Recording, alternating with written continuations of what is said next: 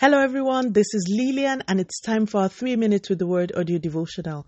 Today's topic is destiny helpers, and our anchor scripture is taken from the book of Matthew, chapter 4, and verse 18. As Jesus was walking beside the Sea of Galilee, he saw two brothers, Simon called Peter, and his brother Andrew.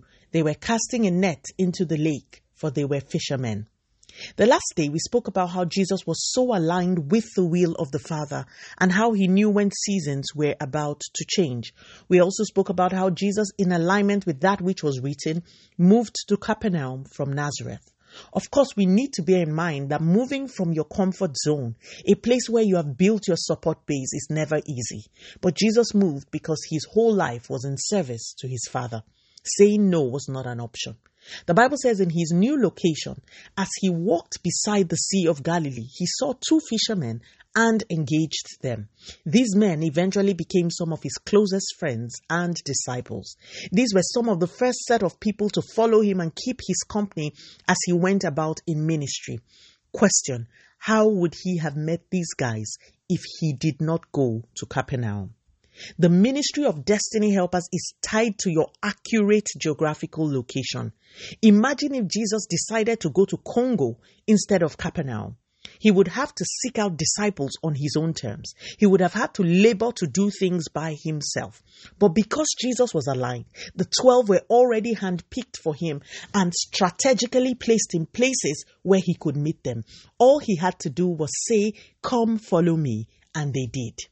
Whenever we step out of God's will, we take over the helm of affairs of our life.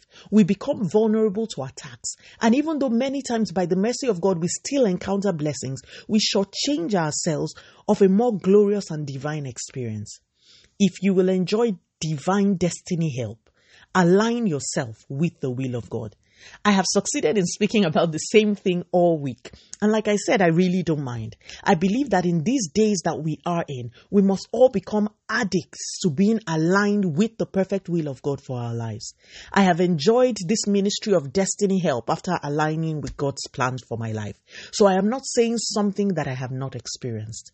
A lot of things will become clearer and easier if we stop and say, Lord, show me your will and I will do it.